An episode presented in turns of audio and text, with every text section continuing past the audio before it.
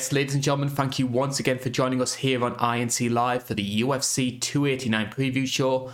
My name is Karl Bainbridge, and I am joined by the man on the right hand side of my screen. He is the Philip to my Terence, quite appropriately, because he's wearing blue. It's Joe Neal. Joe, thank you very much for joining us.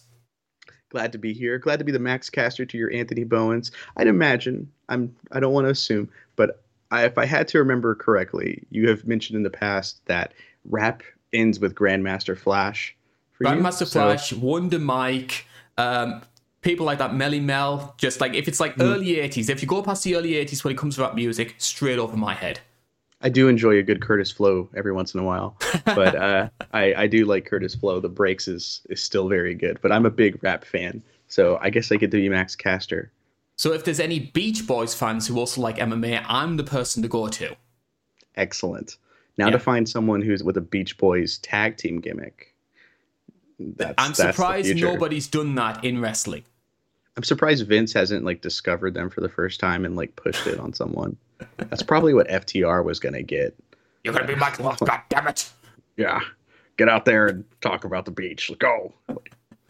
Thank you very much, though, for joining us here. We could be talking about music from like 50, 60 years ago, but we are here to talk about MMA. And it's a bit of an historic episode here of INC Live because for the first time, we are covering a fight night. Now, normally we don't do that here on this show, but we thought there's a title fight on this card. We're in Vancouver for the first time in four years. We might as well give it the sort of bells and whistles you come to expect from this show. I, Karl, I think this is a pay per view. Isn't this 289? Oh, they're charging money for this card. They're charging money for this card. They're charging money for this card. I mean, like the last two fights look really good, but like this whole card, it, like this feels like a fight night card. Has well, Canada done? Are they still mad at GSP? Like, what's going on here? like, I mean, you can tell why I feel drama because my acting is atrocious in that segment. I never went to drama, so I mean. But no, we are here to talk about UFC 289, and as you can sort of tell from our tone of the uh, from our opening here, this is going to be a very hard sell for a lot of people. But we do have some fights which can be intriguing to uh, some people. Obviously, the last two, which you mentioned, do carry a lot of um, bells and whistles that come with that. But on the whole, Joe, there have been a lot of complaints in recent weeks regarding the poor quality of UFC fight cards. And I think that 289 is another example of that.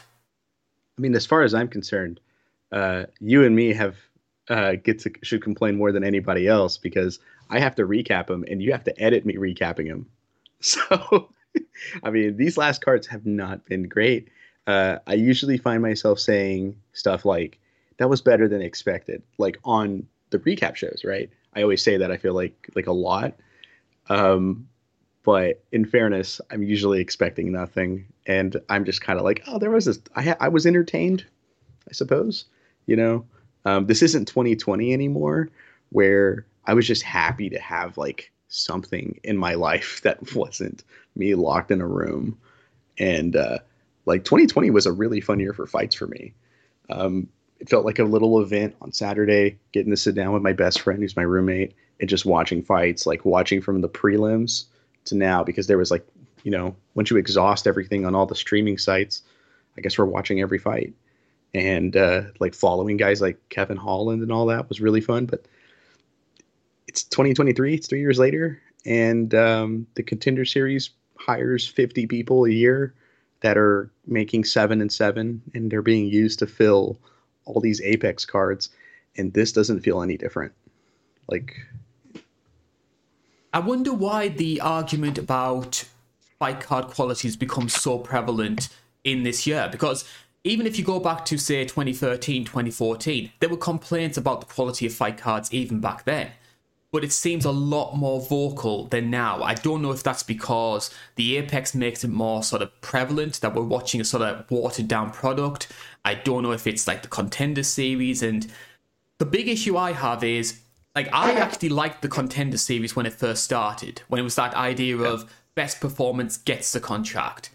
The problem is you've got so many people coming off that show they just feel very generic. We're seeing the same type of people who look the same, sound the same, fight similar styles. There's no sort of uniqueness to the show. I, think like a big thing for me is there is a like if you're an MMA fan, there's something to watch basically every day of the week for the most part. Um, you know, most people, I'll even say, like I'll even toss my name in this hat of like, you know, the hardcore fans and stuff like us. I, I just kind of keep up with it. I, I actually there's a lot to consume. It's kind of hard to consume all that, and uh, so whenever they're adding like 50 contender fighters and not promoting any of them, they're like you know once they break through, it's not like back in the excuse me, it's not like back in the day where if you won TUF, you know, like hey, here's Ross Pearson, we're gonna put him like you know front and center on like they didn't promote fighters back then either. Don't get me wrong, but they're gonna put him front and center, you know, on like fight night cards. So people who are watching the fight night cards always see him. We're always gonna talk about him winning TUF nine, and you kind of remember this guy. Like you know, it helps add it. But when there's like a thousand contender series fighters, and they just kind of go, yeah, he won on the contender series. That's why he's here. It doesn't feel any special. Yeah. It doesn't feel anything. It, it kind of takes away from the the grandeur of making it to the UFC. Making it to the UFC as a fighter should be like the pinnacle of the sport. I mean, anyone who fights here, it's it's the best promotion in terms of quality of fighters.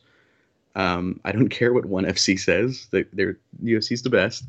Um, and like it should be like celebrated that they you know make it that far but it just doesn't feel like that. It doesn't feel anything. It feels like a very homogenous product and just kind of churning out going through the motions especially when you know like the most interesting thing that happened in the UFC in weeks involved them like just being upset at a, a fighter of theirs leaving and going and making crazy money in PFL like that's the most biggest news and UFC's I think, had. And I think we also get this sort of watered down argument when it comes to, in particular, sort of like the fight night headliners.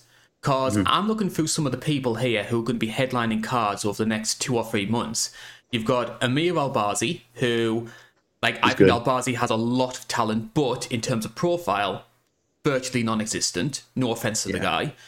Mayra Bueno Silva, who has been almost a bit of a meme fighter and who sort of gets into the top 10 because that division is so weak. And she's going to be headlining a card against Holly Holm. And then you've also got Abus Magomedov, whose UFC debut was 19 seconds. Like he lost in the PFL, beats a guy who's one of three in the promotion, and he's fighting Sean Strickland. It's, it feels like the UFC sort of chucking anything at the wall and hoping something sticks it feels like to me like of all three of those guys that or three of those people you you mentioned they're just kind of relying on the name value yeah. of the of their opponent. Like it's not about like i feel like if they were to promote i feel like they'd be like Kai Kara-France is fighting this week? Who's he fighting? Did i mention Kai Kara-France is fighting this week? You know like it would be like that um, which is just rough. I, I think a lot of it comes down to their like we always bring this up. Like this has been the big thing. Their the UFC's lack of promotion. Yes. But I think on one hand, they're just churning out so many of these cards and like I love all the fights I can get my hands on, but none of these feel special anymore. I don't know if it's just too much. I, I don't I hope not. I hope it's not just a matter of too much, but there none of these are feeling special anymore, especially with this card. This card, you know, you're gonna see us make like kind of smile and struggle a little bit with this card most likely. um, and I think with this card especially as well, in my opinion, and again, this is just my own personal take. I mm-hmm. I feel like this is a card that the UFC should have been making a big deal about because Canada has had a fantastic fan base in the sport for a long time obviously like GSP was arguably one of the greatest fighters of all time. And the UFC used to make a big deal about the Canadian cards. He had Jon Jones fighting there a couple of times. But for whatever reason, maybe it's because GSP retired, maybe it's because we don't have that sort of big Canadian star to take over the mantle that sort of people expected Rory MacDonald to be. The UFC just sort of half-hearting it, or maybe it's just a case of they know that Canada hasn't had a fight card for such a long time, they can take any sort of talent level and people will still pay tickets because it's been so long. It's it's kind of disrespectful to a crowd like that. I feel like Canada always has like, if, if not the best crowd, you know, in the world. Like the Aussies are great. London has been fantastic these last couple times we've been, and Canada is always probably like number one for me. Um, maybe behind Mexico, but uh, no, Mexico's a rough crowd. I don't, I don't want to go back there. As a Mexican myself, as a Mexican American myself, I don't want to go back. I don't think Mexico. Michael Bisping does either. He got like pelted with um, coke cans the last time he went down there. Dude, it's it was insane. I don't under like. I don't know. That was that was rough, and I I don't. Yair Rodriguez didn't make it any better. You know, I'm so glad there was no subtitles um, for what he was saying because he would be canceled. Like if uh, if people just googled what he said, don't do it, guys. Hold on, not trying to encourage that, but um, and uh, but like Canada's always an amazing crowd. Like they're just consistently one of the best, and I, it feels like they're drip feeding them here. They're like, oh, you know, you'll take anything because we haven't been there in so long. Um, I mean, of course, I'm always down for some good old fashioned Dana White hating. So uh, I, like, I think you brought up there's a commission up there that gives him trouble, and I think GSP like is still like GSP is the man on that guy's dartboard. Like he is just sitting there throwing at that dartboard all day at a picture of George. So it's it feels weird. Like I don't understand why we're treating him this way. Someone made a comparison with this card, which once they said it, I haven't been able to shake it off my head. Uh, do you remember in pro wrestling during the Attitude Era? The yeah. WWE would do these UK only pay per views. and it was clear that, like, every, everything was like phoned in, people were half hearting everything. There were matches which you knew what the result was going to be. You'd have like Kane versus Mideon, that sort of thing. That is what this card feels like. It feels like just something to put on for the local fans, get it out the way, and focus all their attention on the serious stuff.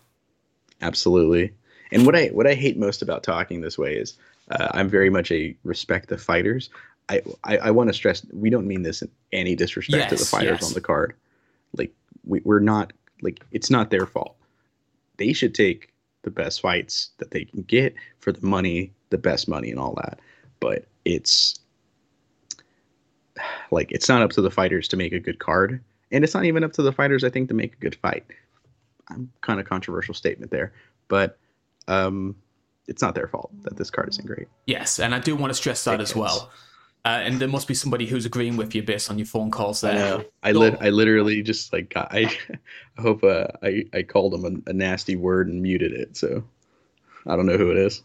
I thought it was Dana White. He must have heard you and like texting yeah. and saying you all that sort of stuff. He called. He, he probably called me a goof. Yeah. so let's try and talk about some of these prelims here. You can see those on our screen right now. Now, when I was prepping the notes at the start of the week, there were two fights on this card which I was keen on, which was, of course, Hakeem Dawodu, very entertaining fighter, local boy as well, and Chris Daukaus making his debut as a light heavyweight. Quite appropriately, given the sort of state of this card, both of these guys have fallen out. Um, uh, Matt Schnell as well. He was another guy I was excited to see. He's also pulled out of this card. So you're left with a real sort of smorgasbord of talent here. Is there anybody on this card that does take your attention? Um, I I have a couple here. I always grab like a ton just in case. Um, I, I I'm actually I want to see the Imavov Chris Curtis fight, and I don't I don't understand why that isn't the opener for the main card. I mean, these guys are ranked on Tapology. They're top 15 on Tapology. I, I mean, sure. Um, Miranda Maverick versus uh, Jed, uh, Jasudavicius or J- Jasudavicius. That should be a pretty fun card or pretty fun fight because I think Miranda Maverick has a ton of upside. So like, oh, he lost to Erin Blanchfield, got dominated, hasn't at this point. Um, but uh, upside, yeah. Hobby's brother Aiemann, who I mean, I feel like he's mostly known for getting just clobbered by Ricardo Ramos uh, Ramos with the spinning back elbow. Um, and if you're looking for people that um, Kyle Nelson always seems like a nice guy in like interviews I've seen of him, so I hope he wins. Um, and uh, I, I, always butcher her last name, but uh, people people like to fan around uh, on Twitter uh, Diana Belbita. So marketable fighter, put it that way. Yes, she's a she's a very marketable. She seems to have a good sense of humor on Twitter, but I haven't seen people talk about her in a while. So maybe she said something. Yeah. I'm glad you um, brought up Miranda Maverick as well because I'm somebody in a similar boat to you. I think she has a ton of upside, and I think that I personally thought she beat Maycee Barber. I think that's one of the most egregious yeah, judges' decisions for a long time. Thought she won that one comfortably. And yet she's been stuck in this sort of like fringe top 15 sort of role here. And I think she's one of the biggest favourites on the card. Most people expect her to beat Jasmine. Uh, I'm personally leaning that way as well. She should be getting like mm-hmm the Casey O'Neills of the world, those sort of like people around sort of top eight, top nine, or Vivi, someone of that sort of ilk. Maybe Lauren Murphy. Yeah, I think Lauren Murphy makes sense too. But like, eh, like she, everyone goes, "Oh, she lost the two fights in a row." Like, she beat Maycee Barber. Let's be honest. Like, it was a really bad call. Um, and Erin Blanchfield beats everybody. Blanchfield, you know, just so good, so good. Like yeah, I think she's champ next year. Maybe not this year, but next year, like later next year, I could definitely see it. Um, but like after that, she came back with two wins. You know, right back on track. Yeah, she's looking great. I'm hearing rumors that Blanchfield and Fiorot could be happening on the Paris card. Oh, oh, that's that sounds fantastic. That sounds like a really good fight. Potentially, and I would probably I, I pick Blanchfield. I don't know what's happening with uh, Ciryl Gane, but um, that that could main event. If they can't get Gane, yeah, then that's that's a good enough to main event in my opinion. They're probably going to do Gane Jones uh, a second time, just so Dana can be like, "See, he did it again." They're going to give Jon Jones they, they really so wanna... many easy matchups. I there they want to. I I love them. I I love hearing the Stipe fight might have fallen through, and it's Pavlovich. Like, what if? Please so let's move on to fight number one on this card. So there is one middleweight fight between ranked opponents which isn't on the main card, but this one is. It's Marc-André Barriault taking on Eryk Anders.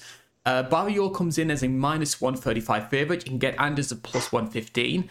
Uh, now, the last time we had a pay per view in Canada was UFC 240, and Marc-André Barriault was on that main card. It had an absolute stinker against Krzysztof Jotko but second opportunity to make a hometown impression. Will he take it though? He's taking on another guy in Eryk Anders. Very similar type of fighters, I feel here.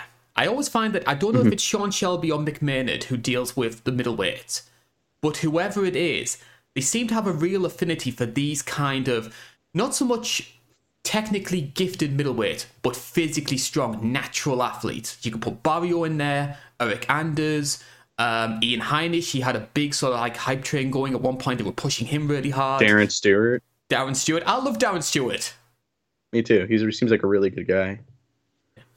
Like, he just, uh, but like he had that kind of vibe to me. Yeah, but there are always these guys that always find themselves on main card, bit of like company favorites. So when you look at it from that perspective, bearing in mind as well, Barriault is also Canadian. You can sort of understand why the UFC are going down this path. Yeah, they like they they do like this type of uh, strong, athletic, well-rounded esque fighters at middleweight. They they definitely seem to favor them. Look at the beef. That that Streisdom. Eryk Anders. Wow. Wow. Like I, I I will never get over how much fun it is to just go wow.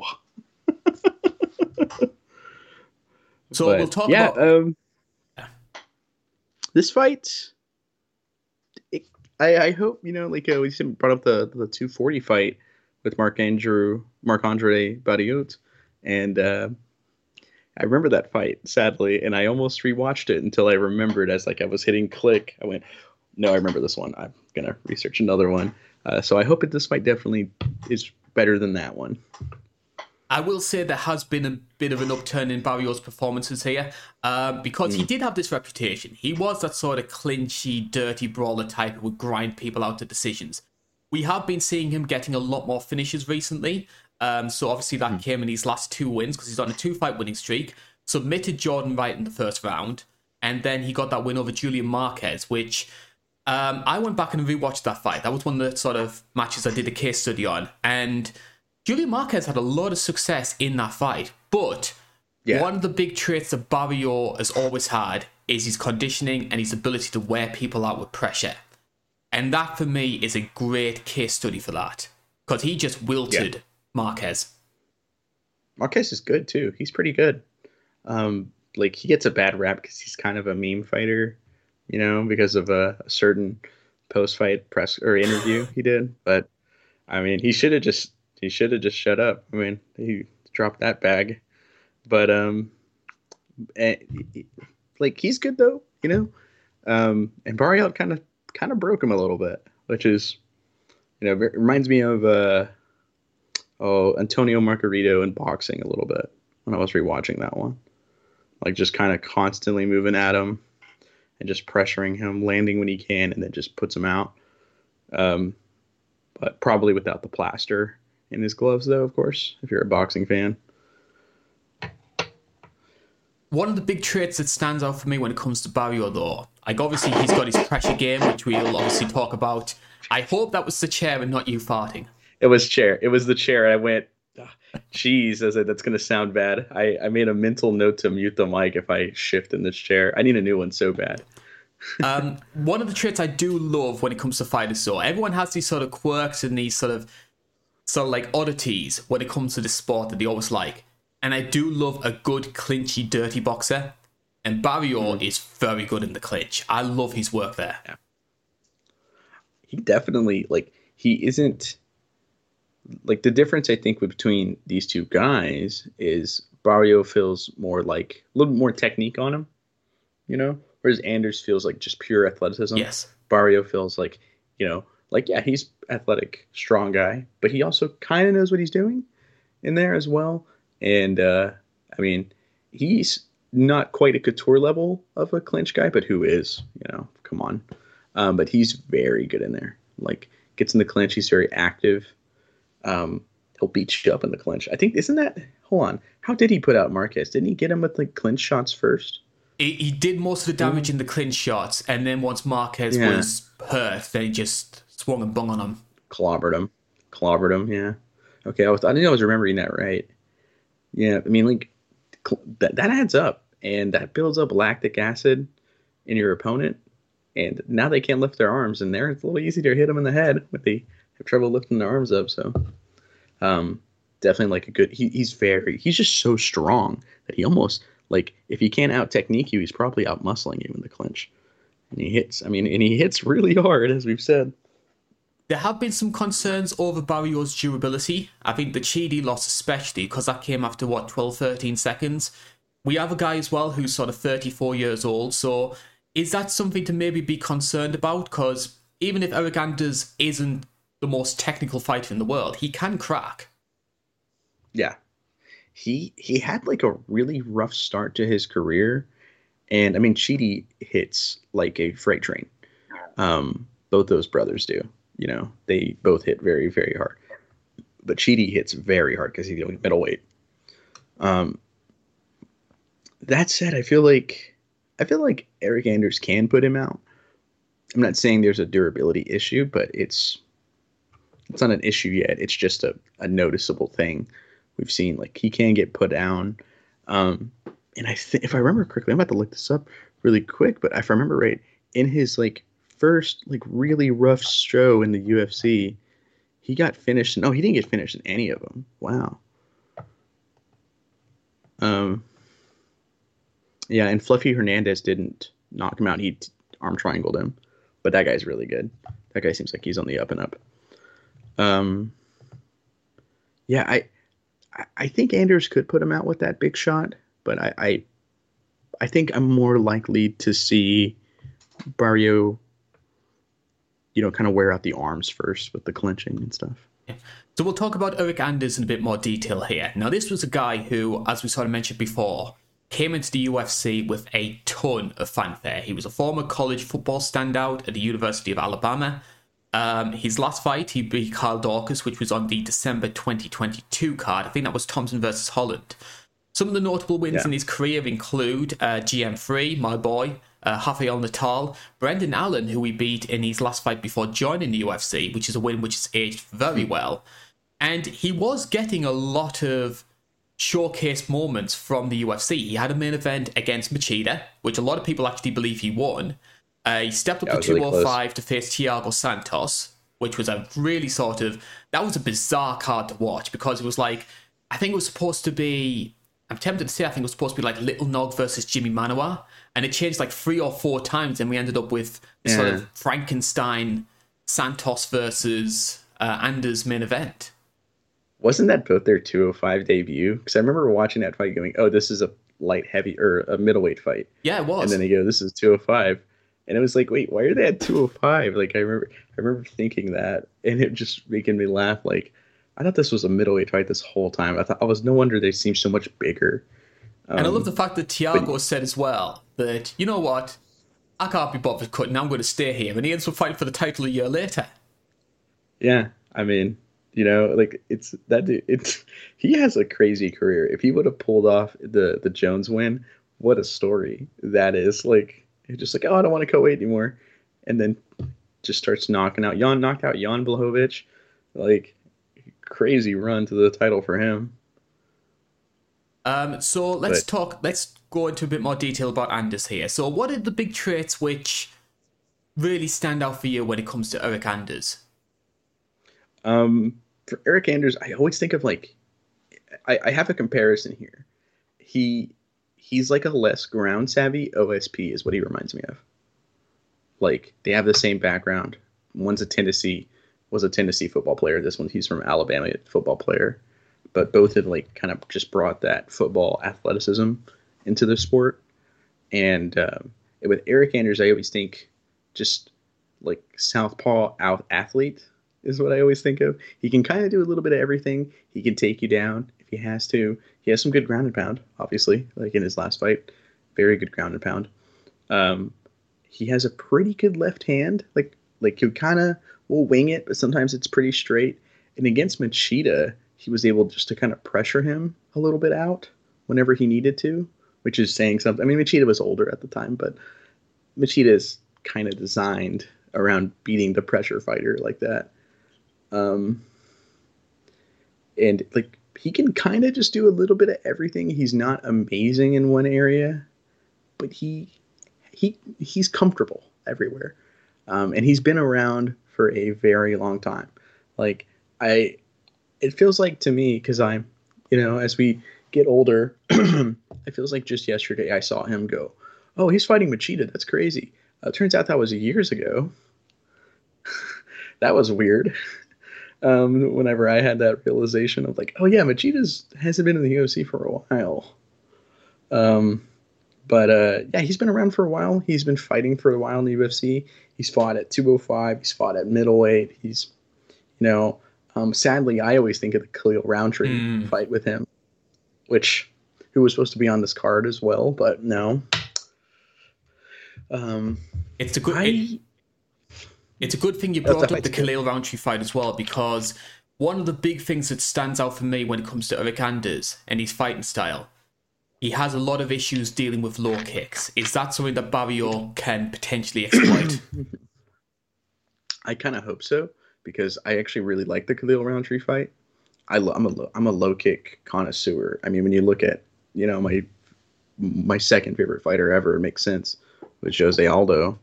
Um, but that said, uh, I I don't see Barriault like attacking the legs too often. I mean, when you look at Eryk Anders' stance, and especially uh, to like the meta, I guess you could say, of MMA striking, uh, like uh, calf kicks are huge, and he already struggled with kicks, low kicks. Calf kicks have to just chew up that stance, like even harder. It's going to knock him off balance often.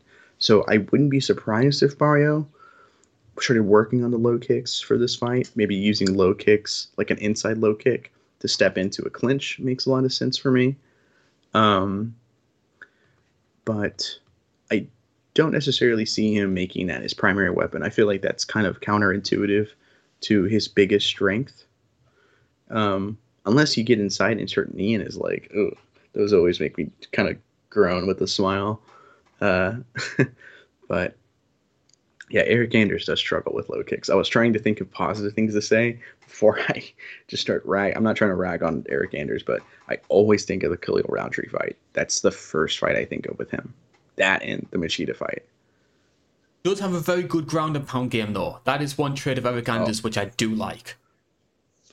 He he's a finisher on the ground. He like kind of not almost Mark Munoz esque if anyone remembers him just gets on top and just starts just bringing that hammer down, you know, which is kind of awesome, honestly. I ground and pound KOs are few and far between. It's a lot of TKOs, but when so when you see someone knock someone out with ground and pound, it always makes me go, "Ooh, jeez!" Like it, it's it's that it's that family friendly violence I I crave in the sport. Like someone posted it on the feed recently of uh, Curtis Blaydes and Overeem. Like that's one of the most brutal ground and pound finishes ever oh, it's it's haunting, and I love it.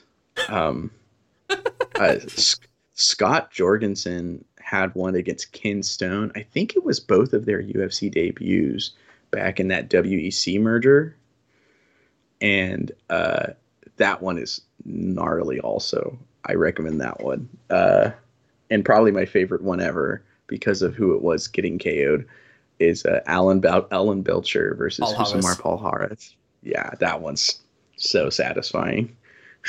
Spoiler alert: have I, I have actually got a Palhares video planned at some point this year. Oh, oh we're gonna say we planned that.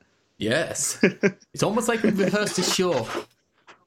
Yeah, there's a we're we're like Triple H and The Rock. We work through every single conversation and movement, you know, meticulously. So bookmakers have this one very close when it comes to the betting odds. Do you see it being a close fight? Who are you favouring? I'm favoring Barriault. I think he can finish Eryk Anders, but Eryk Anders is also pretty tough to finish. In hindsight, saying that, but I am picking Barriault to win. I think we're going to get quite a dirty, uh, sort of grimy fight here. Um, I think mm-hmm. that Anders can have more success if it's in the open, but I think Barriault's yeah. going to have that kind of quintessential Barriault performance. Make it dirty, get in in the clinch. I can see him. I think it's going to go to a decision, but I can see the further yeah. the fight goes on, Barriault's going to have more and more success. It's going to be one of those situations where he might just have Anders on the ropes by the end of the third round. One thing, one thing to think about too is a lot of Eryk Anders' offense with his punches are a little wider sometimes, mm like or like very overextendy and slipping those or kind of parrying those into a clinch is so much easier just based on how Eryk Anders throws. So that you know he could be kind of having that quicksand esque feeling of like uh, I can't even try and hit this guy without I'm kind of just getting sucked in more and more into the clinch. I could kind of feel like that as well. That's something I just thought of. Fight number two, and we are going down to the featherweight division here. And a rarity on this card, we've got a ranked fighter. Dan Ige is looking to try and defend his place in the top 15. To do so, he needs to take on the um, the runaway train, quite appropriately given his nickname, of Nate Landwehr. So bookmakers odds for this one, Dan Ige minus 245. You can get plus 205 if you're on Landwehr. Now, Nate Landwehr made his debut in 2020 he sort of really came to prominence when he had that win over Darren Elkins, which was brutal, bearing in mind the amount of punishment that Elkins takes during his career. He is. He's what I always like to call a good TV fighter. If you put him onto the main card of, say, like a Fight Night Jacksonville or somewhere of that sort of ilk, put him against an opponent, he's going to create great entertainment. He's sort of a bit like, bit like Spike, Spike Carlyle, someone of that sort of ilk. Yeah. So he does have the winning streak to justify maybe a jump up in competition. Is Dan Ige a bit too high? I, I norm. It's funny to me in uh, in saying that he might be, but it's also easy to forget that. And this is nothing against Dan Ige, who's very good, I think. But Dan Ige is, is was coming off one win against a, a huge KO over Damon Jackson, but he was on a three fight losing streak before that to very good competition, mm. mind you. But I don't like it kind of makes you wonder like is he too high? Like it kind of makes you second guess that ideology and that idea there. Um I don't know. I, I think late Nate Landwehr is pretty good though. Like he is on a streak, and almost all those fights have been like must see TV. His David Onama fight especially was like had us all jumping in the living room. It was awesome. Um, because that was a fight I believe where he was had like full mount on Onama and just got up from full mount because he wanted to stand and bang. Yeah, he was having fun and he started smiling and laughing with the crowd.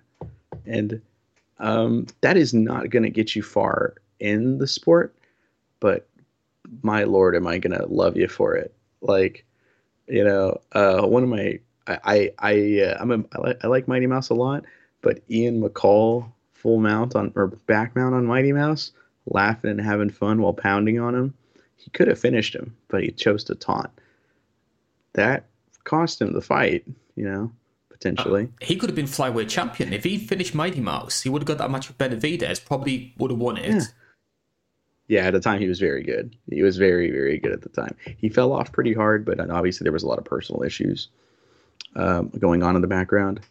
But uh, crazy like that. How like just you know, and it's because the judges can't do math is actually what really yeah the judge like that's a true story. If you I'm sure you remember the judges were counting up the scorecards and they had a special commission rule if it's a draw it goes to the fourth round they make a fourth round for it and um, the judges were like looked at it and goes all right 10 10 8 like and then looked at the other guy 9 9 10 Mighty Mouse wins, right? And they just didn't do the math. They just looked at the rounds and they didn't do the math and they accidentally announced Mighty Mouse won the fight as he's like half conscious, beat up after that third round. And, you know, Ian McCall's like, oh, that was a bad decision. And then we're in, when they're in the locker room, they realize, hey, the judges, you know, they, they need to use the calculator app on their phone for basic math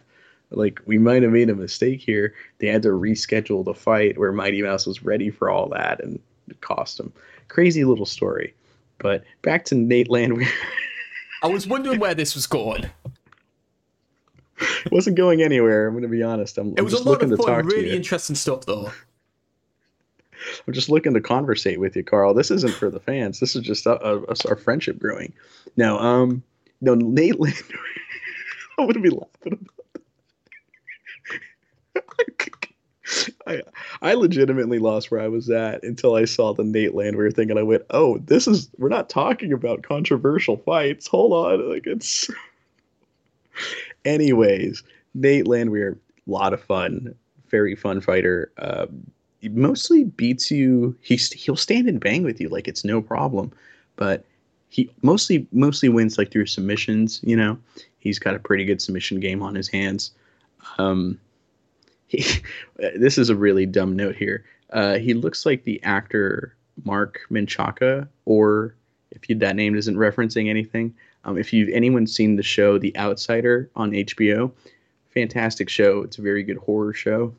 Um, he looks like uh, the character Jack Hoskins, who Mark Menchaca plays, so much to the point that whenever me and my best friend see him, we go, "There's Jack Hoskins." Yeah, there we go. There, there he is. he looks splitting image if anyone's watched that show, they can attest to that. But I, I think this could, I you know, call me crazy. Um, this could be my fandom of the show The Outsider, but I think this could this could be like a potential fight of the night. I think this fight could be really pretty fun on this card. You know. Well, I'm certainly like, hopeful, hopeful, and I think that if somebody is capable of doing it, I think Landwehr is that type of person because he is a lot of forward pressure. He likes to make it a dirty brawl, which I think Dan mm-hmm. Is somebody who likes to be a little bit of a technician, stay on the outside. And if he does yeah. get coaxed into this brawl, it could be problems for Dan Ige. Um, you mm. mentioned before about Dan Ige's losing streak, and I agree that is something that raises a cause for concern.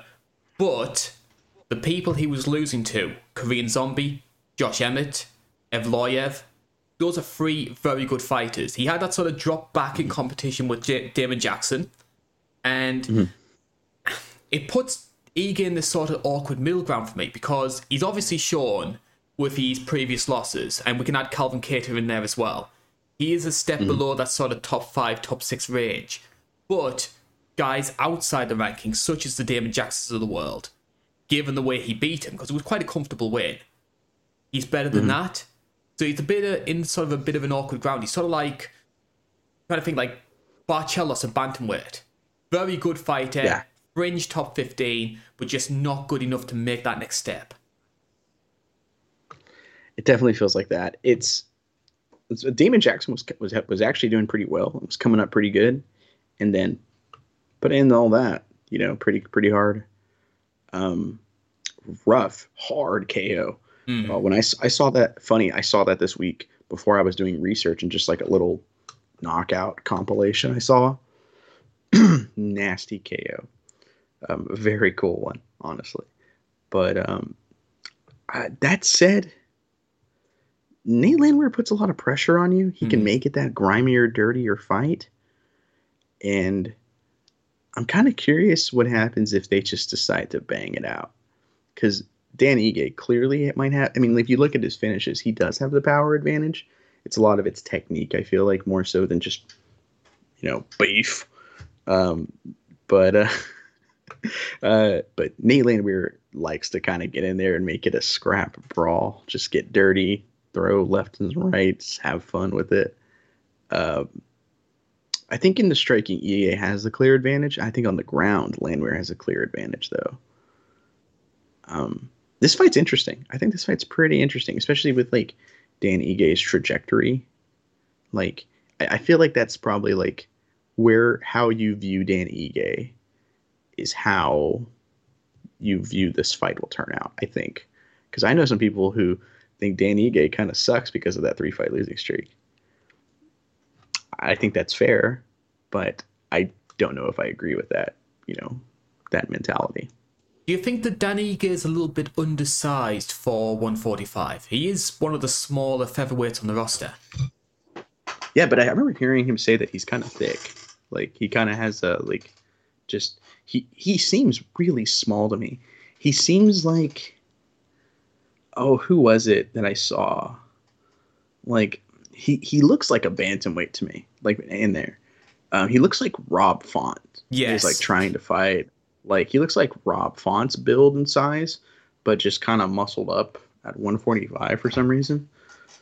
Um, he fights like Rob Font too a little bit, but I think I could see him. I mean, he might need to drop down to 135 because Nate Landwehr is kind of big. Actually, it's a good point. Nate Landwehr seems like a bigger dude, at least bigger than Dan Ige.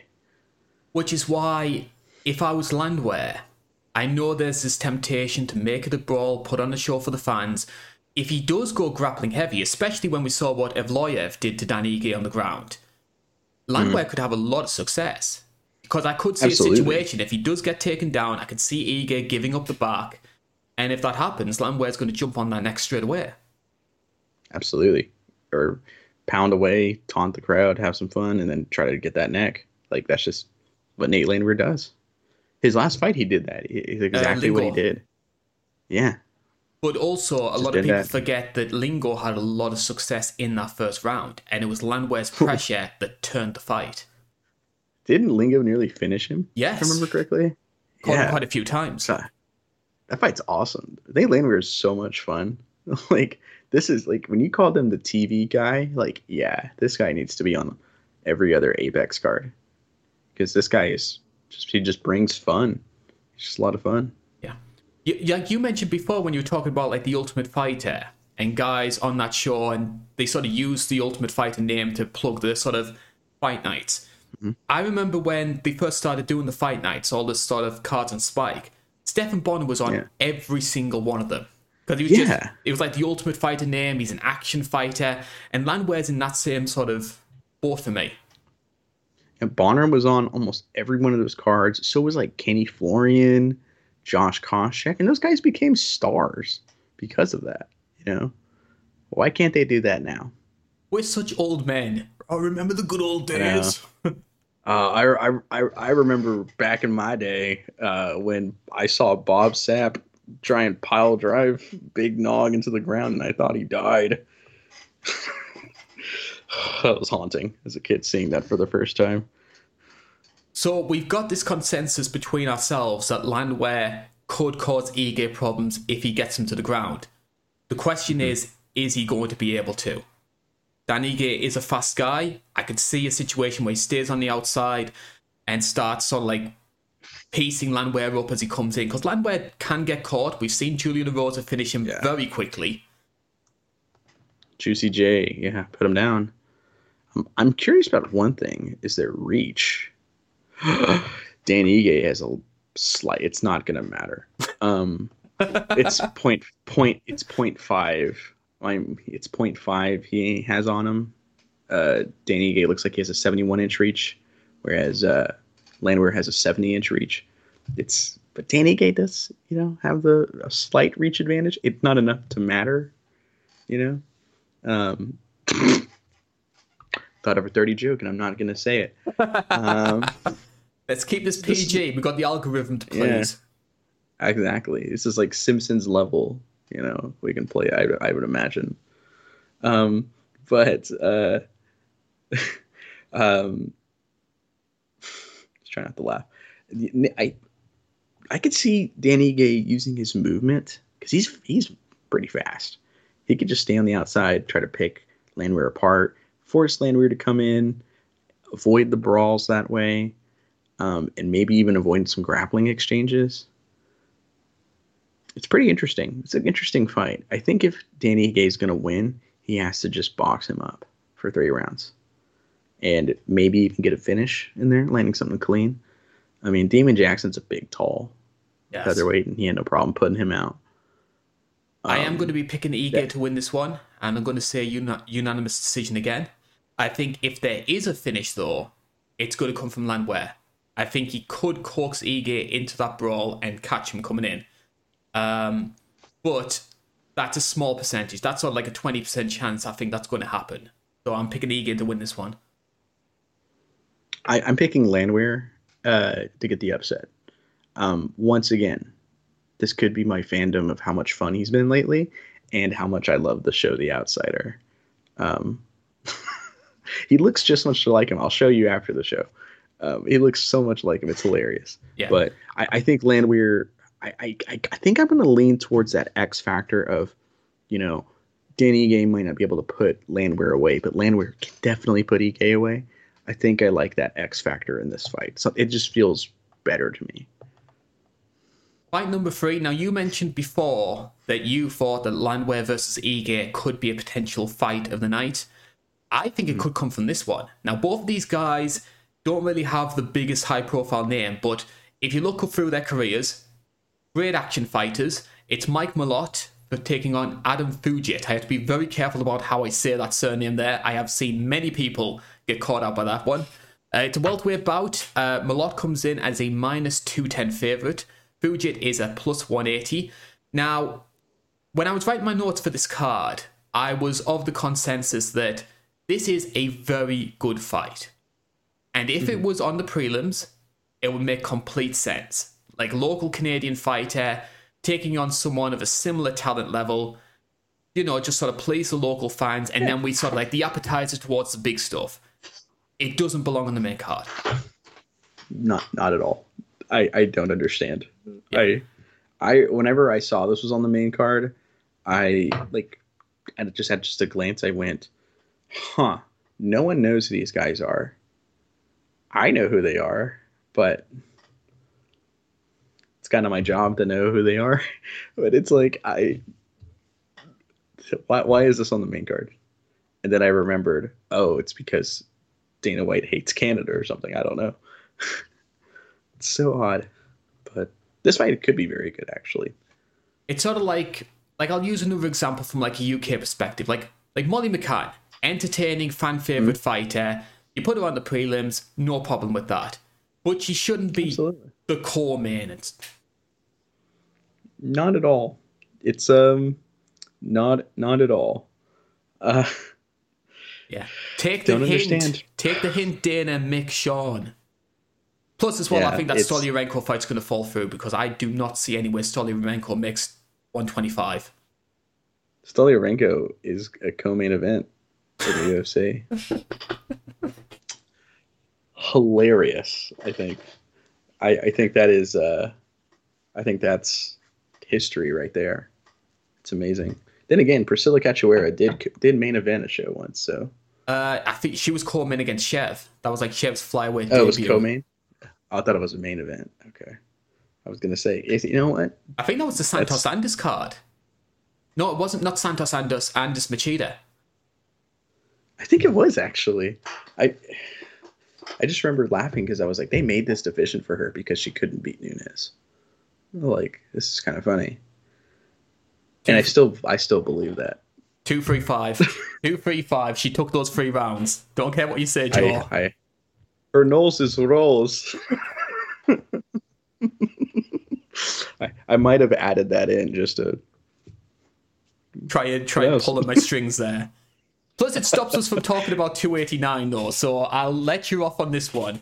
But Mike We- I do really like this guy. I don't think he's going to be sort of like the next GSP or anything like that, but entertaining fighter, fantastic finishing record. I think it's sort of like nine wins, five knockouts, four submissions. I may be wrong, but that's what I believe.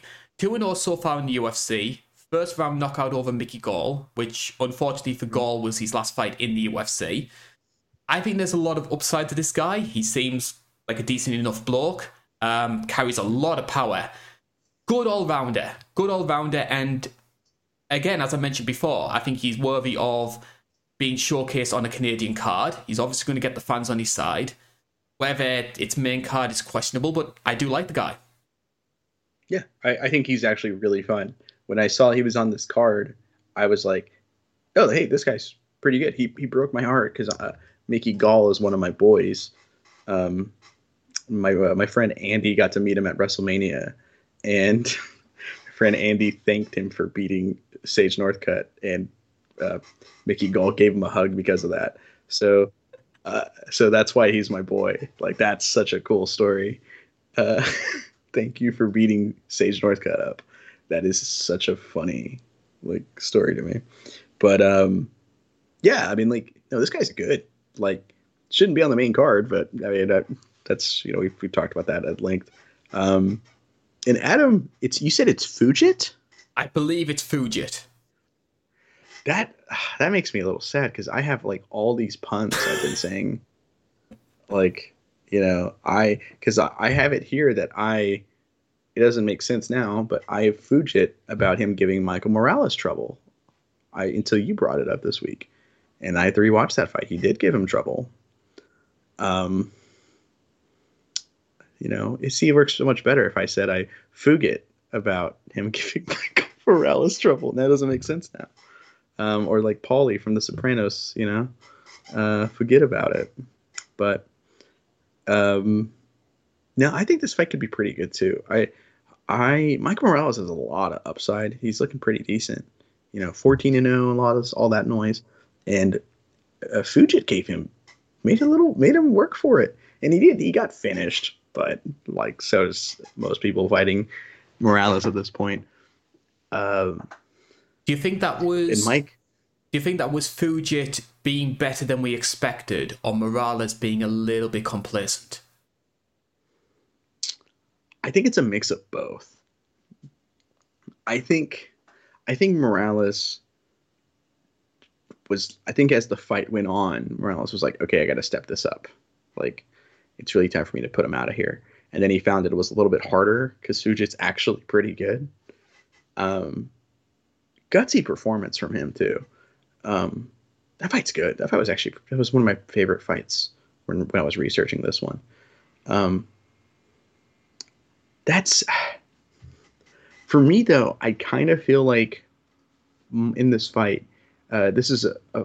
I I bring this up later on for a fight coming up, but I, I I think this fight's pretty decently close. Like you you mentioned earlier, around the same skill level. Mike Malott has potentially more upside, but um, I what why I like Malott in this fight is I feel like he has more avenues Yes. to victory. Like where you know you know it's it's one thing if you have like I have a way I can win, right? That's fantastic. And that's kind of why I picked Nate Landwehr in the Latin the previous fight was I felt like he had a little bit more avenues to win. And I I, I kind of like the idea of those options and how you can win, and I think Malott has that. Um, but I think this fight could be close, and I think it could be a scrap. You know, like this fight. Obviously, we've been joking that this card has doesn't have the name value, but this fight, there's those those three fights in the middle of this card could all be fight of the night. Um, this fight could do it too. I, I think this fight's pretty good, and I I kind of hope Mike Malott wins because I kind of want uh, another Canadian star to rise, why not him? You know, like I'm trying to think of like the last big sort of like Canadian prospect that we had, because obviously I'm thinking like post GSP, like it was Rory for a little bit, um, but of course Rory he had his issues with the UFC. He took the money, went to Bellator, and then after that, there has been a little bit of a bit of a lull. So I'm I'm sort of struggling to like see who Hakeem? was Hakeem possibly, and then Danny Henry did what he did, and his yeah. debut took away a lot of that um, buzz. Felicia Spencer for a little bit, actually. Yeah, I I think I'm right in saying that. I think there's only been like four. I'm tempted to say, I'm trying to think it out. Like GSP, Rory, Loiseau, and Felicia. I think those are that Carlos Newton as well. I think those are the only five Canadians to oh, fight yeah, for the yeah. belt. Carlos, I always forget Carlos Newton. Yeah, he's Canadian. He's got one of my favorite. He's got one of my favorite fights ever. Him and Sakuraba. Oh, but, hell of a fight! I love that fight. Yeah, I, I keep distracting us from this. I apologize, but you yeah. mentioned before uh, no. about Malott having more avenues to victory. That's the main reason why I'm favouring him as well because um, I think that what I've seen from Fugitt in terms of striking is very good. It, I should also note as well they have a, one opponent in common, common, a guy called Solomon Renfro, and both of them finished him in the first round. I'd argue Fugitt had the more impressive win than Malott did, because Renfro was giving Malott a lot of problems and then got caught, dropped, and then uh, took the back. Fugitt was spamming head kicks over and over and over, and eventually just that pressure just Sweet. wore him out and caught him.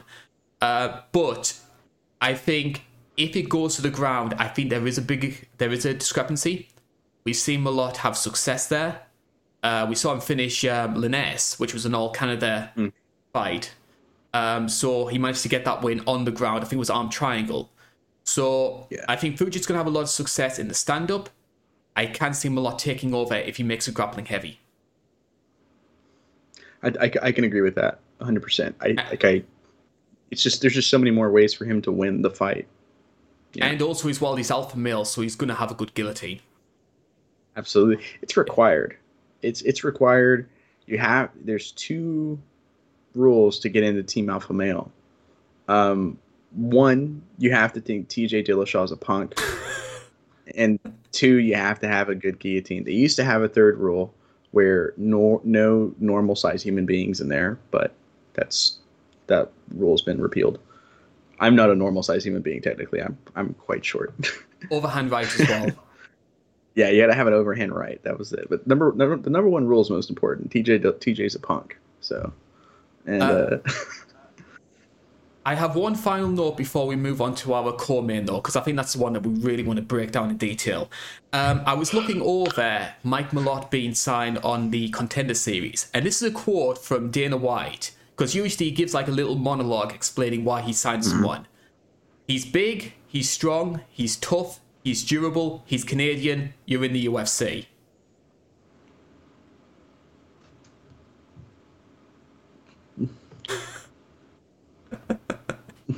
I don't know why you have to add in his nationality in there. like that's like that's like that is so funny to me.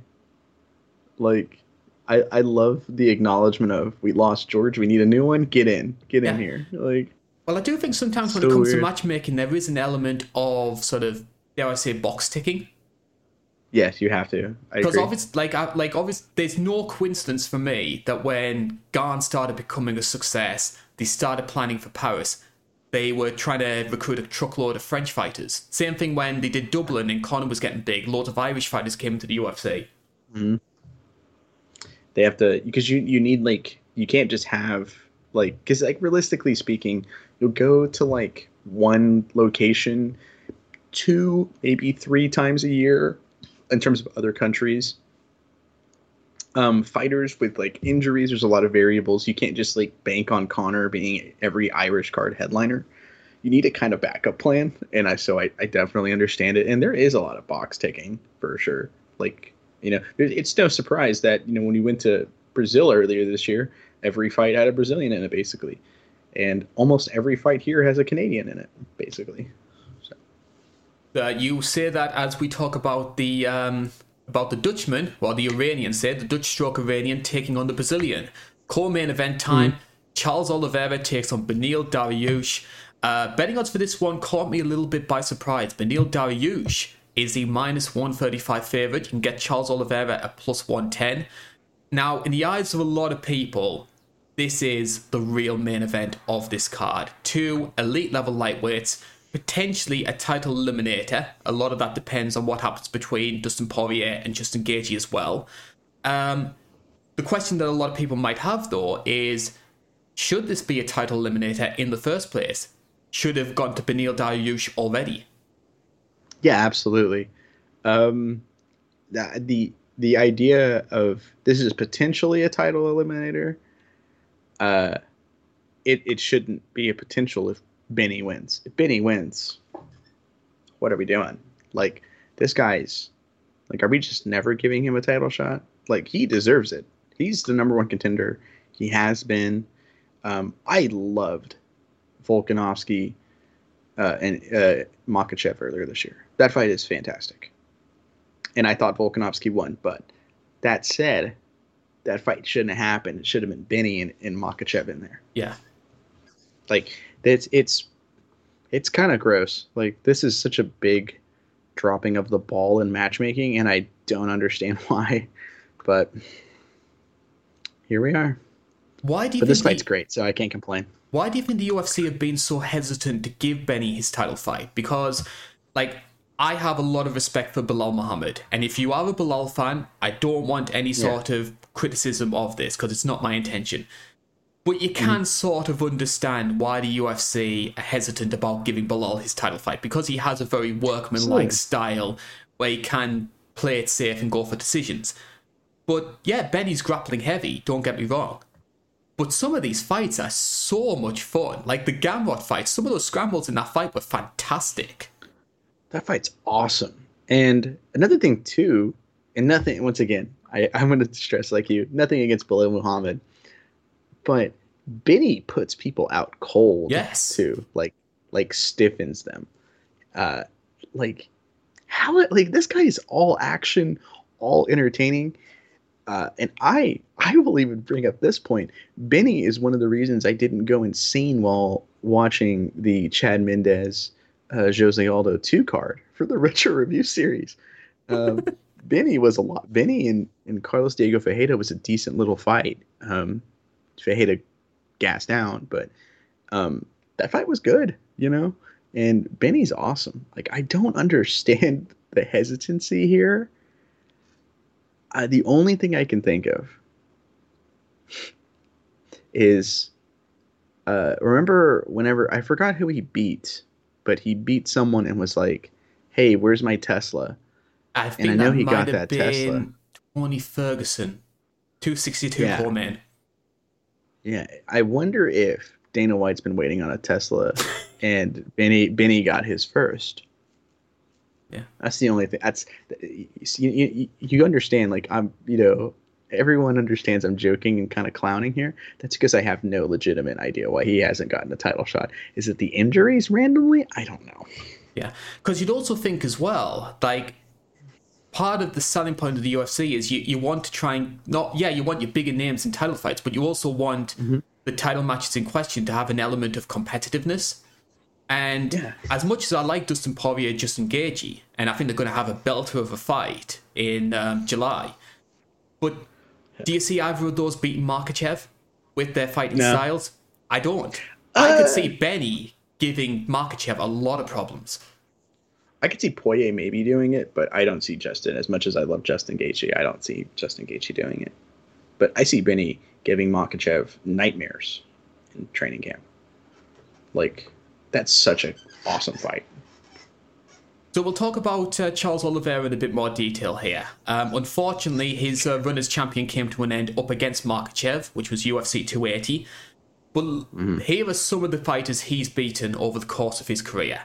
Justin Gaethje, Dustin Poirier, Michael Chandler, Tony Ferguson, Kevin Lee, Jim Miller, Clay Guida, and Jeremy Stephens. More submission wins in UFC history 9 KOs, 21 submissions over his career, only 3 decisions. Can you make an argument Charles Oliveira's winning streak was one of the most entertaining in the sport's history?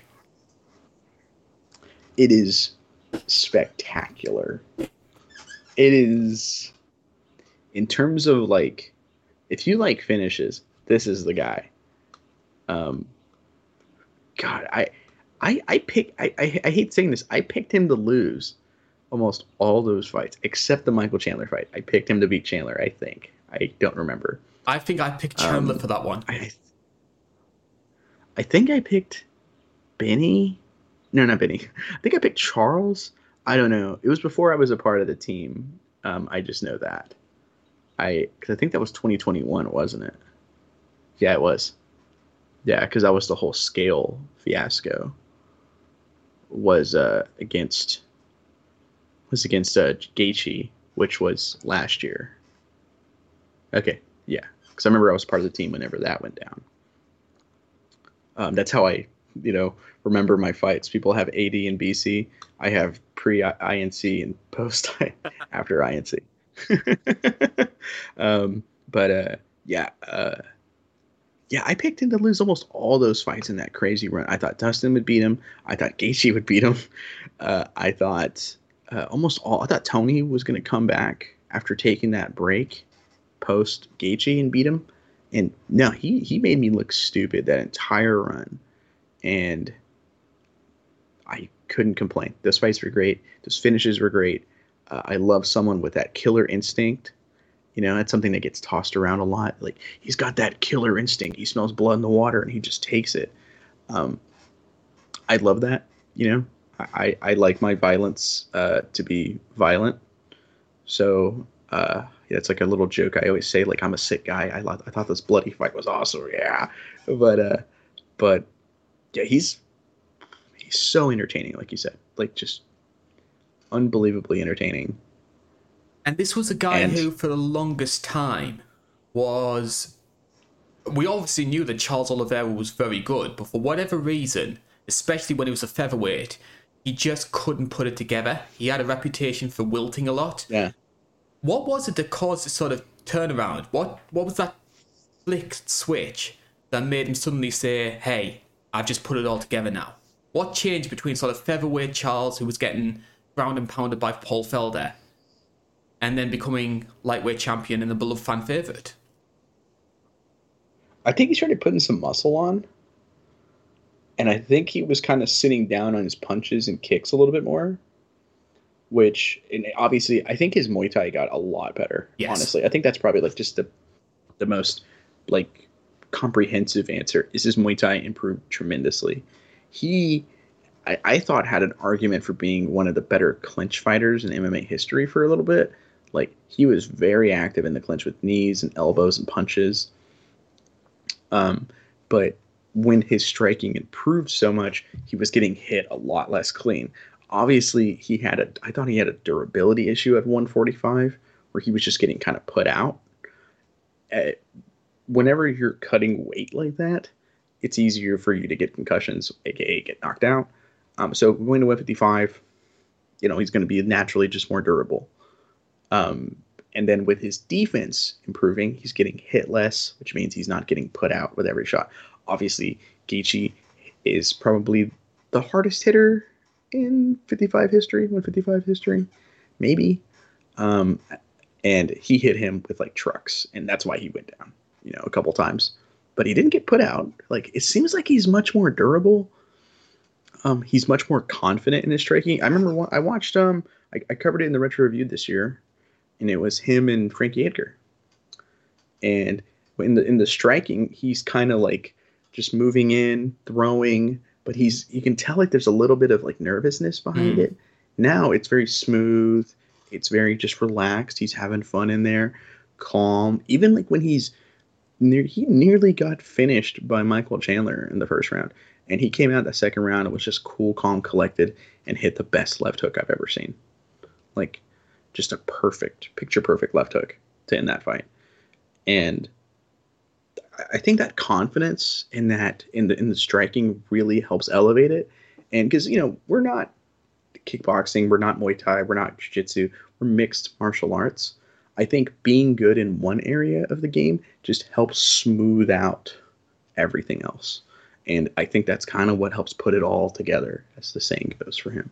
Because what you expect is, and this is why I think wrestling is, in my opinion, wrestling is the best base you can have in MMA over like boxing Absolutely. or kickboxing, that sort of thing. Because with wrestling, yes, you can take somebody down if you need to, but the threat of wrestling helps to create the striking So much theory.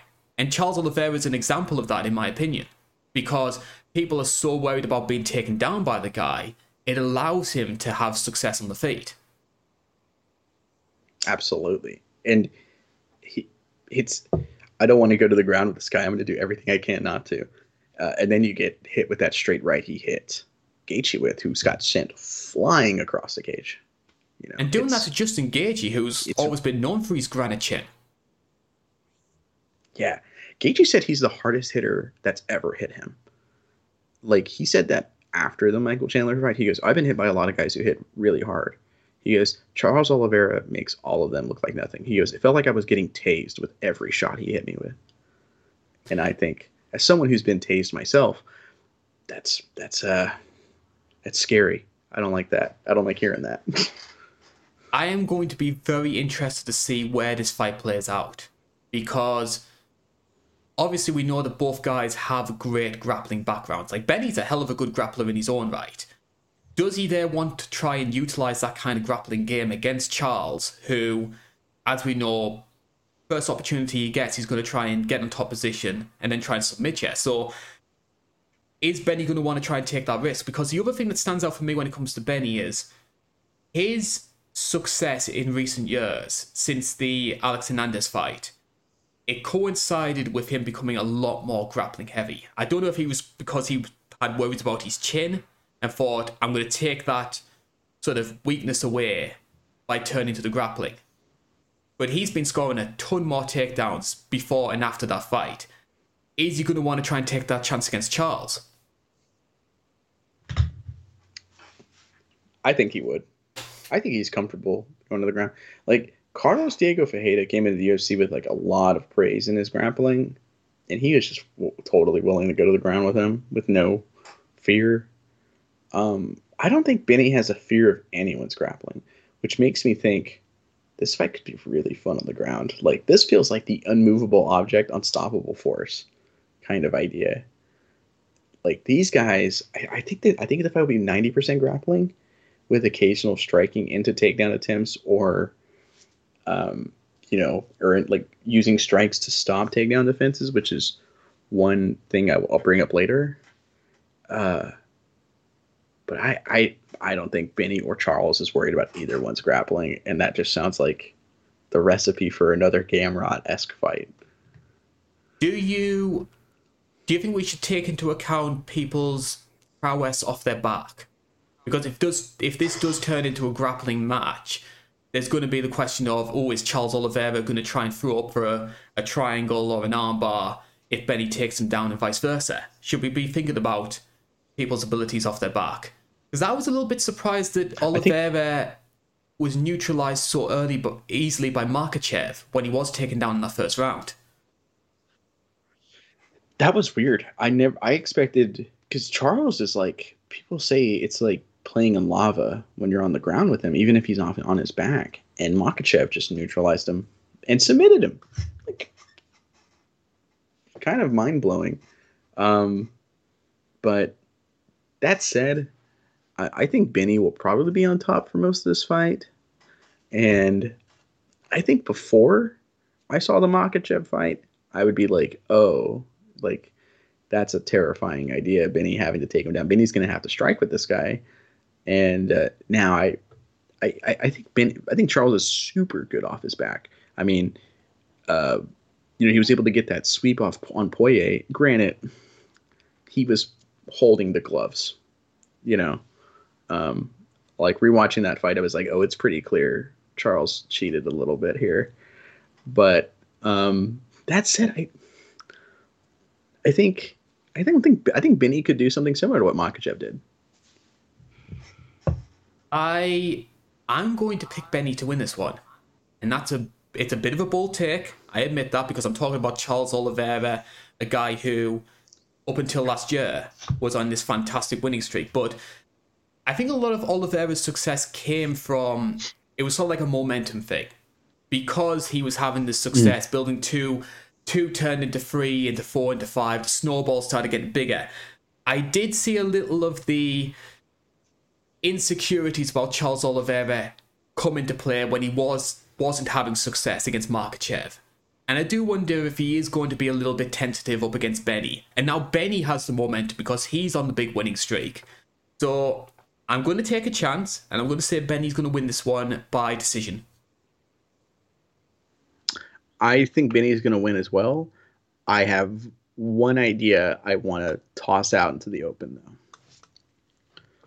Go ahead. Um, this is a southpaw versus or, this is a southpaw versus orthodox mm. matchup, and so in the southpaw orthodox matchup, the rear knee is perfectly placed like for both guys, like the left knee for Benny, the right knee for Charles, is perfectly placed to intercept any takedown attempts based on like the the open guard matchup. I wonder Benny's knee or Charles's knees are really good. Mm. I wonder if he's going to go in looking to time a knee on Benny, who has been put out in the past. Like, I, I wonder if he's going to be like, I expect this guy to take me down, and I'm gonna just try and intercept everything. Benny ha- or Charles has a great uppercut and a great knee, and with the open side matchup, the right upper, the rear uppercuts there, and the rear knees there. That said, I'm still picking Benny to win, but I I, I, I think that has to be in the back of our minds when this fight happens. Like if Charles was to win, I wouldn't be surprised. Yeah, I, I wouldn't either. But I really hope Benny wins. I, I, I, I he deserves a title shot. It, it's just. Yeah, there's been a lot of these sort of concerns when it comes to uh, title shot matchmaking, and I think Benny's been another example of that. Mm-hmm. Yeah. I've been I've been campaigning for it on the recaps. You know, give me that job. Get Mick Maynard, Sean Shelby out of there. Bring in this guy. You yeah. know.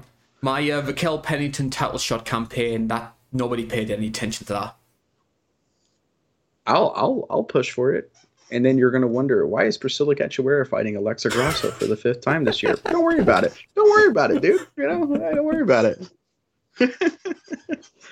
so now we move on to the porcelain of UFC 289, or at least that's what it feels like if you listen to people online. It's a women's bantamweight title match. Amanda Nunes takes on Irene Aldana here. Uh, bookmaker odds for this one, you can get Nunes at minus 260, Aldana plus 285, so a little bit closer than what I've expected going into this. So, you've been following the sport, Joe, a little bit longer than myself. But one of the big things that we have in common is when we first started watching was Mighty Mouse as flyweight champion.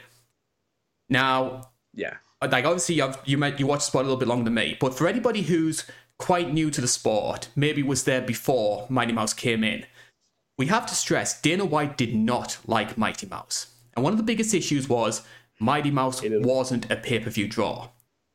Uh, the company would actually lose money having him main event, and eventually got to the stage where they were putting him on free TV and were threatening to shut down the weight class because they didn't believe there was enough interest. Bearing this in mind, why did the UFC keep giving Nunes main event after main event despite pulling even worse numbers? Is she the worst drawing champion ever? If you go based off the stats that I've seen, yes. Um, I believe 100,000 for the Shevchenko rematch, and it was 80,000 for Raquel Pennington and Felicia Spencer. No figures for the Pena rematch.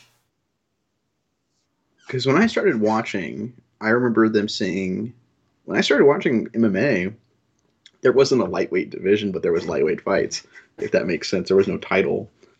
Um, and I remember thinking it was because lightweights didn't do good money.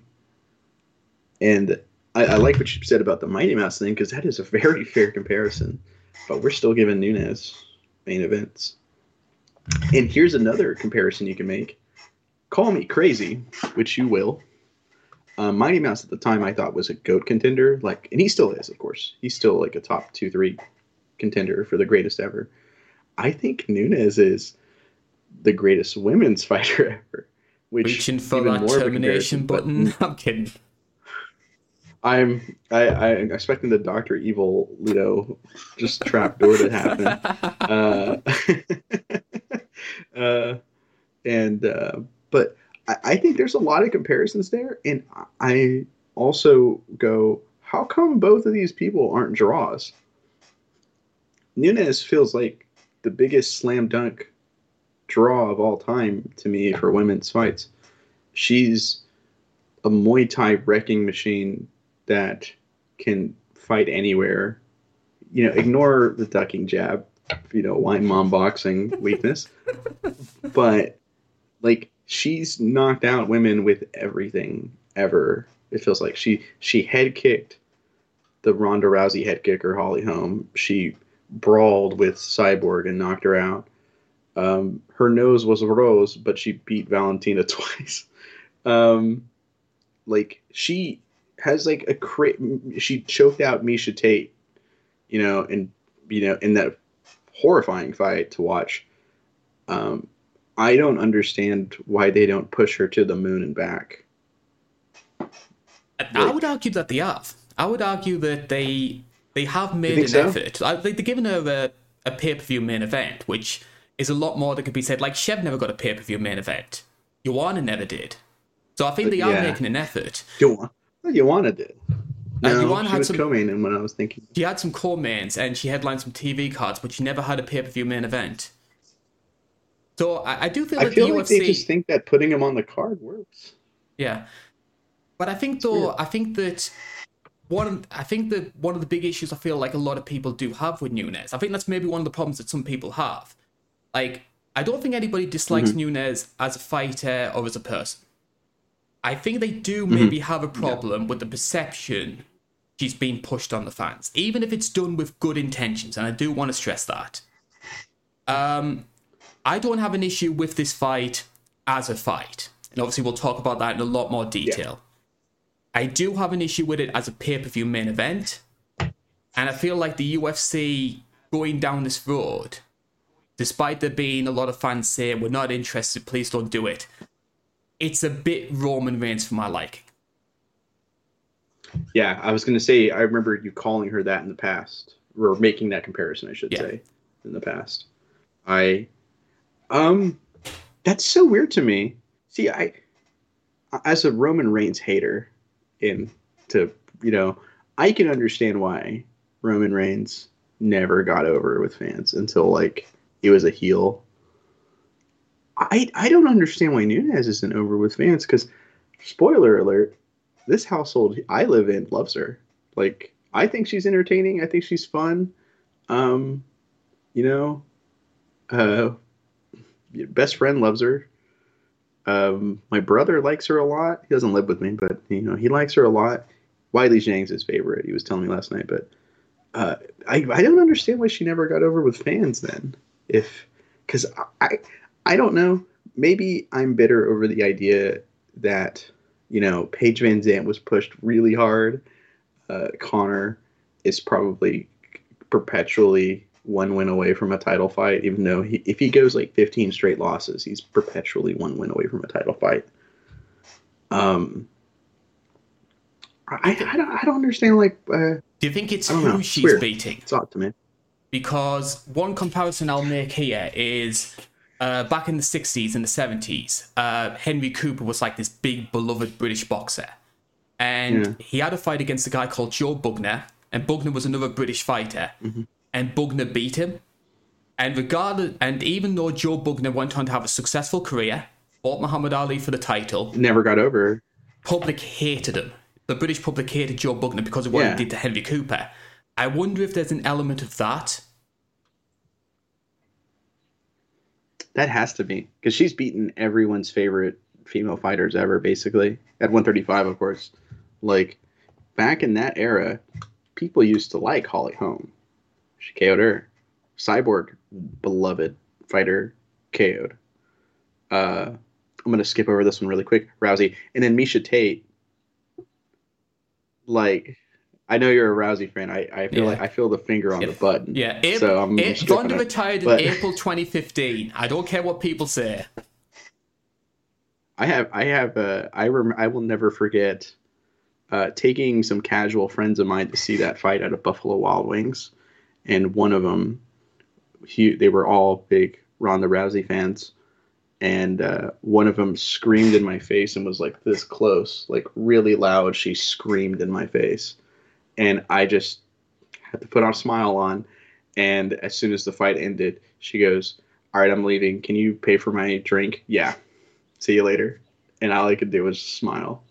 It was a, you know, good comeuppance. I blame them, by the way, for the it was karma getting them. But she retired in April, of course. Uh, August, Um. August, after the bench Miesha fight. Oh, oh, yeah, yeah. After the bench it was August. Yeah. We'll try and Uh, we'll try and get this back and, uh, onto uh, a tangent here because we are going off. We do this a lot, Yeah, you know. We go down these roads and try to do everything other than talk about the fight. Um, so this was originally supposed to be the trilogy fight with Julianna Pena. So the UFC made a big deal about it being the trilogy fight, first ever one for the title, all that sort of jazz.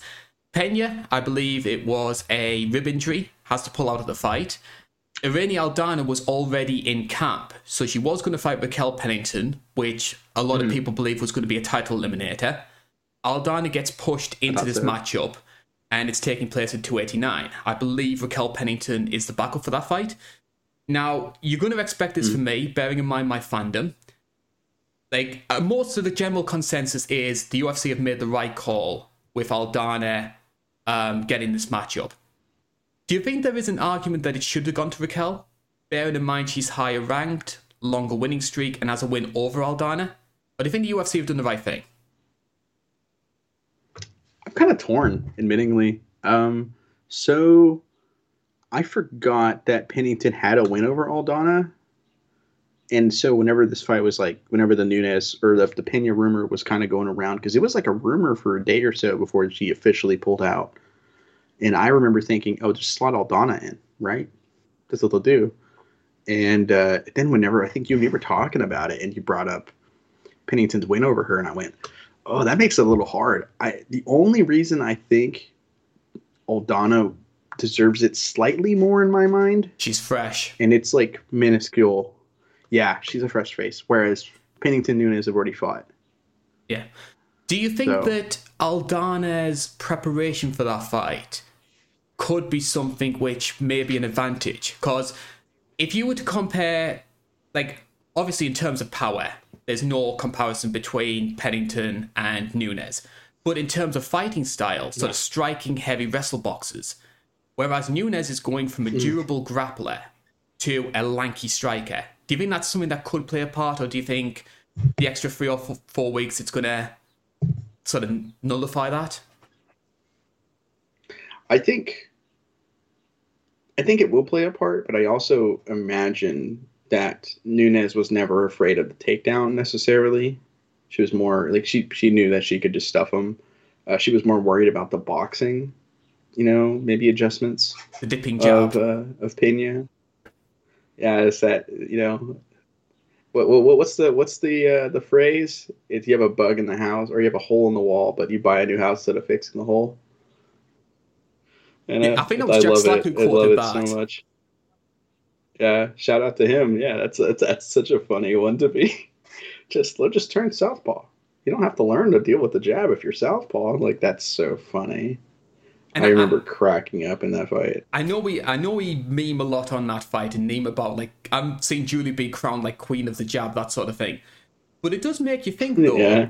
is that something that maybe Aldana could find success with? Because if you had to Absolutely. ask who is the best jabber in that weight class, Aldana's possibly up there. It's Aldana. I, in my notes, I specifically say if Aldana makes weight. Just saying. Uh, and I like Aldana, but she hasn't fought technically at 135 in a while.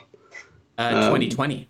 But God, it's insane. You're getting a title fight in the division you haven't fought in, essentially, because of missing weight. That's Yeah. crazy to me. Because I think she, But she I- missed weight against Yana, and the Macy fight was moved to a catchweight.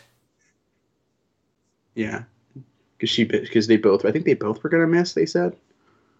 I can't remember. Um, totally not a fluke, right?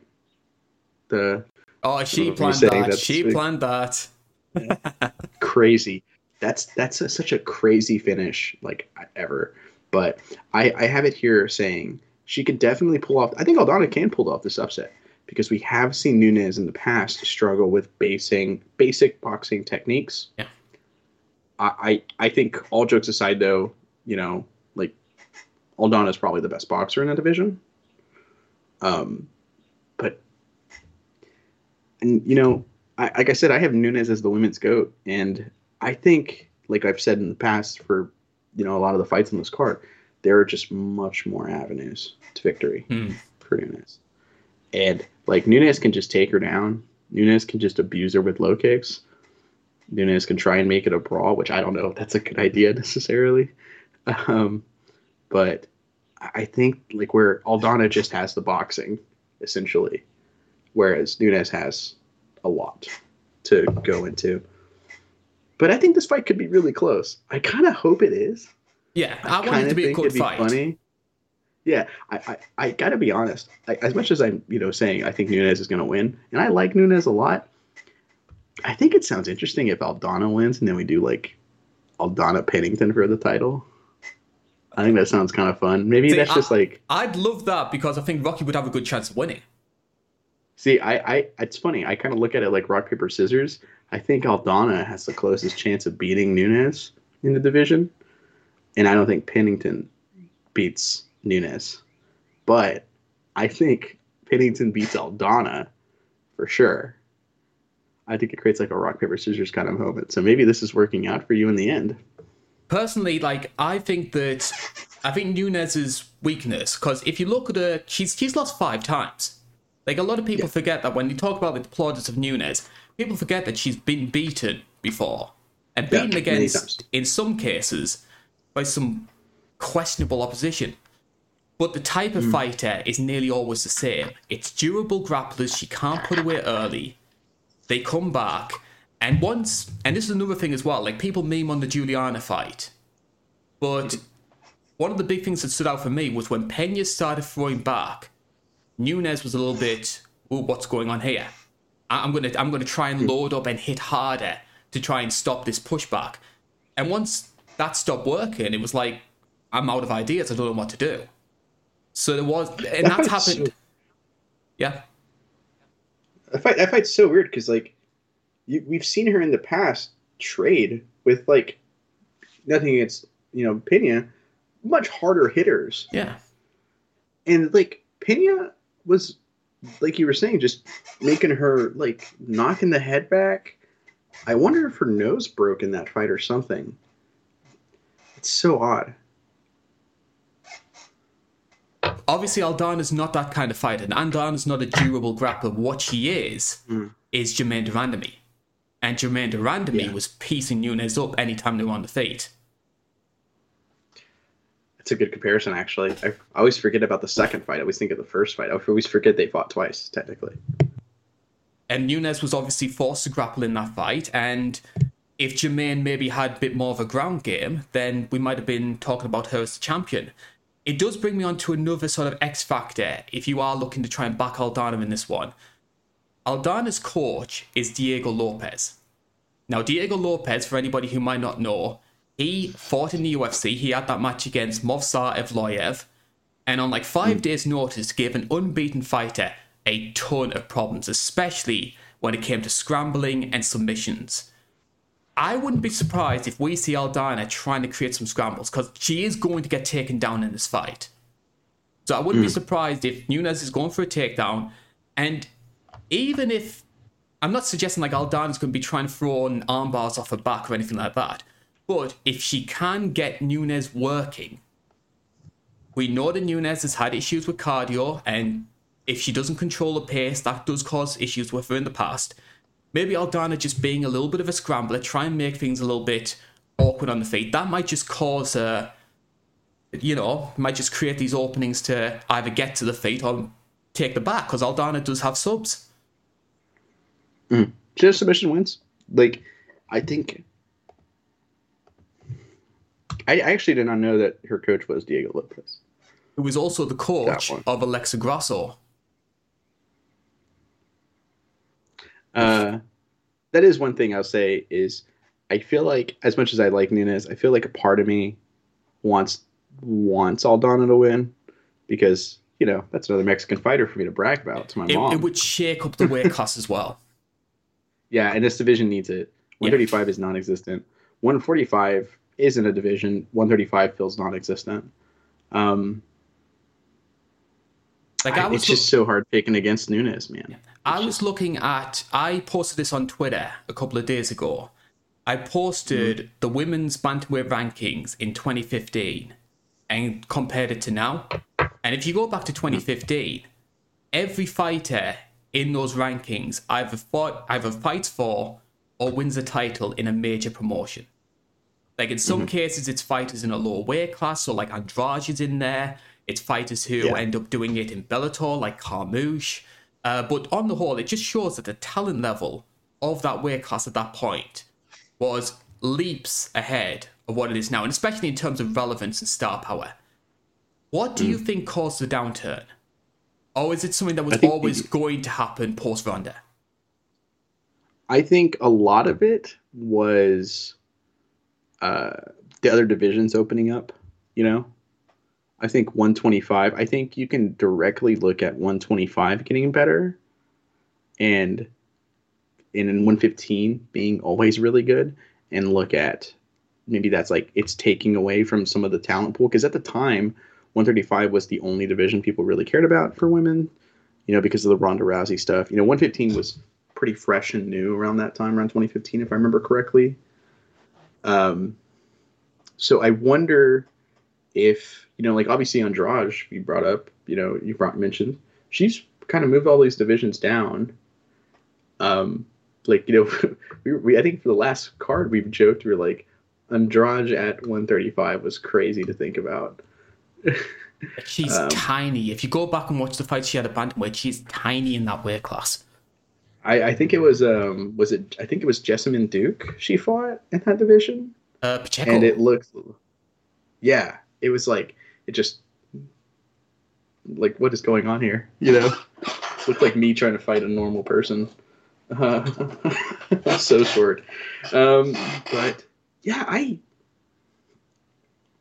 i feel like a lot of it is those other divisions opening up because you have like a valentina who went to 125 uh, there's a lot of fighters who i remember when 125 opened up a lot of fighters left 135 and it just started cutting the weight because they were, you know, walking around at 135 while some women are cutting weight to make 135. Jessica Eye, um, Carmouche, Alexis Davis. Mm-hmm. Miesha Tate, I think she said she was. She like tried. She tried it against Murphy, didn't work. Lauren Murphy's another one. Yeah. Yeah. Um, like there's like a lot of fighters who fought at 135 that went to 125. So I wonder if it's just the divisions opening up, and a lot of it. It just feels like it's the same old, same old fighters in there. They don't feel like there's any new blood going to that division. Like the top four, So- I believe, is top four, five if you count GDR. They were all fighters Yeah. who were ranked when Ronda was champion. So there hasn't been the sort of turnover that there once was. I have seen some people blame Nunes directly. And look, she's not the most media friendly champion, but I think it's very Hmm. harsh to put everything on her. Like what she is to me is Kevin Nash. Kevin Nash is not Yeah. to blame for pro wrestling being as bad as it was in the mid 90s but he was the face of it. And I think because of that, he gets a lot more of the brunt than he deserves. Yeah, I I think that's actually the perfect comparison. I was actually thinking earlier when you called this the new generation era, I was like, well, who is the Kevin Nash? And you hit the nail on the head. Um, that means in about ten years, Nunes is going to go to PFL and make fun of their X division. That could happen. You know, I know you're on the juice. You know. well, most of them are in the PFL. Let's be honest, with all the drug test failures. Oh my god, actually, yeah. She is gonna do that. I know you're on the juice. Like, you know, Roddy McHugh's over there. Um but yeah, it, it I, I, I feel bad, you know, because in my opinion, a fighter's job is to train, make weight, don't cheat, and uh, win your fight. Yeah. Um, that's my, in my opinion, that's a fighter's job. The promoter's job is to do the promotion stuff. So I don't think it's her fault. But I'm in a, I'm in a similar boat to you. I think that Nunes is going to win this one for the same reasons you said. I think that, I'll, look, Aldana is a very good striker. And if there's a situation where Aldana catches her with that big left hook, puts her out like she did against Ketlen Vieira, that's a possibility. Like she she's got a better chance of winning this fight than say Lauren Murphy against Chev. But yeah. I think Nunes is going to make it grappling heavy. And if you want my sort of sneaky bet, Nunes by sub, I think you can get some good money on that. Yeah, I think so too. I think, I think if anyone's going to beat her, that's it. Um, I'm picking Nunes. It's really uh, for me, but I think if anyone's going to beat Nunes, it's Aldana. That's it. So if you're a betting person, I don't think there's, I don't think there's any shame in picking Aldana here. Um, I'm just picking Nunes because. You know. One final point that we do need to bring up before we wrap things up. You mentioned before Aldana has had issues making weight. Last time she mm-hmm. made 135 was 2020.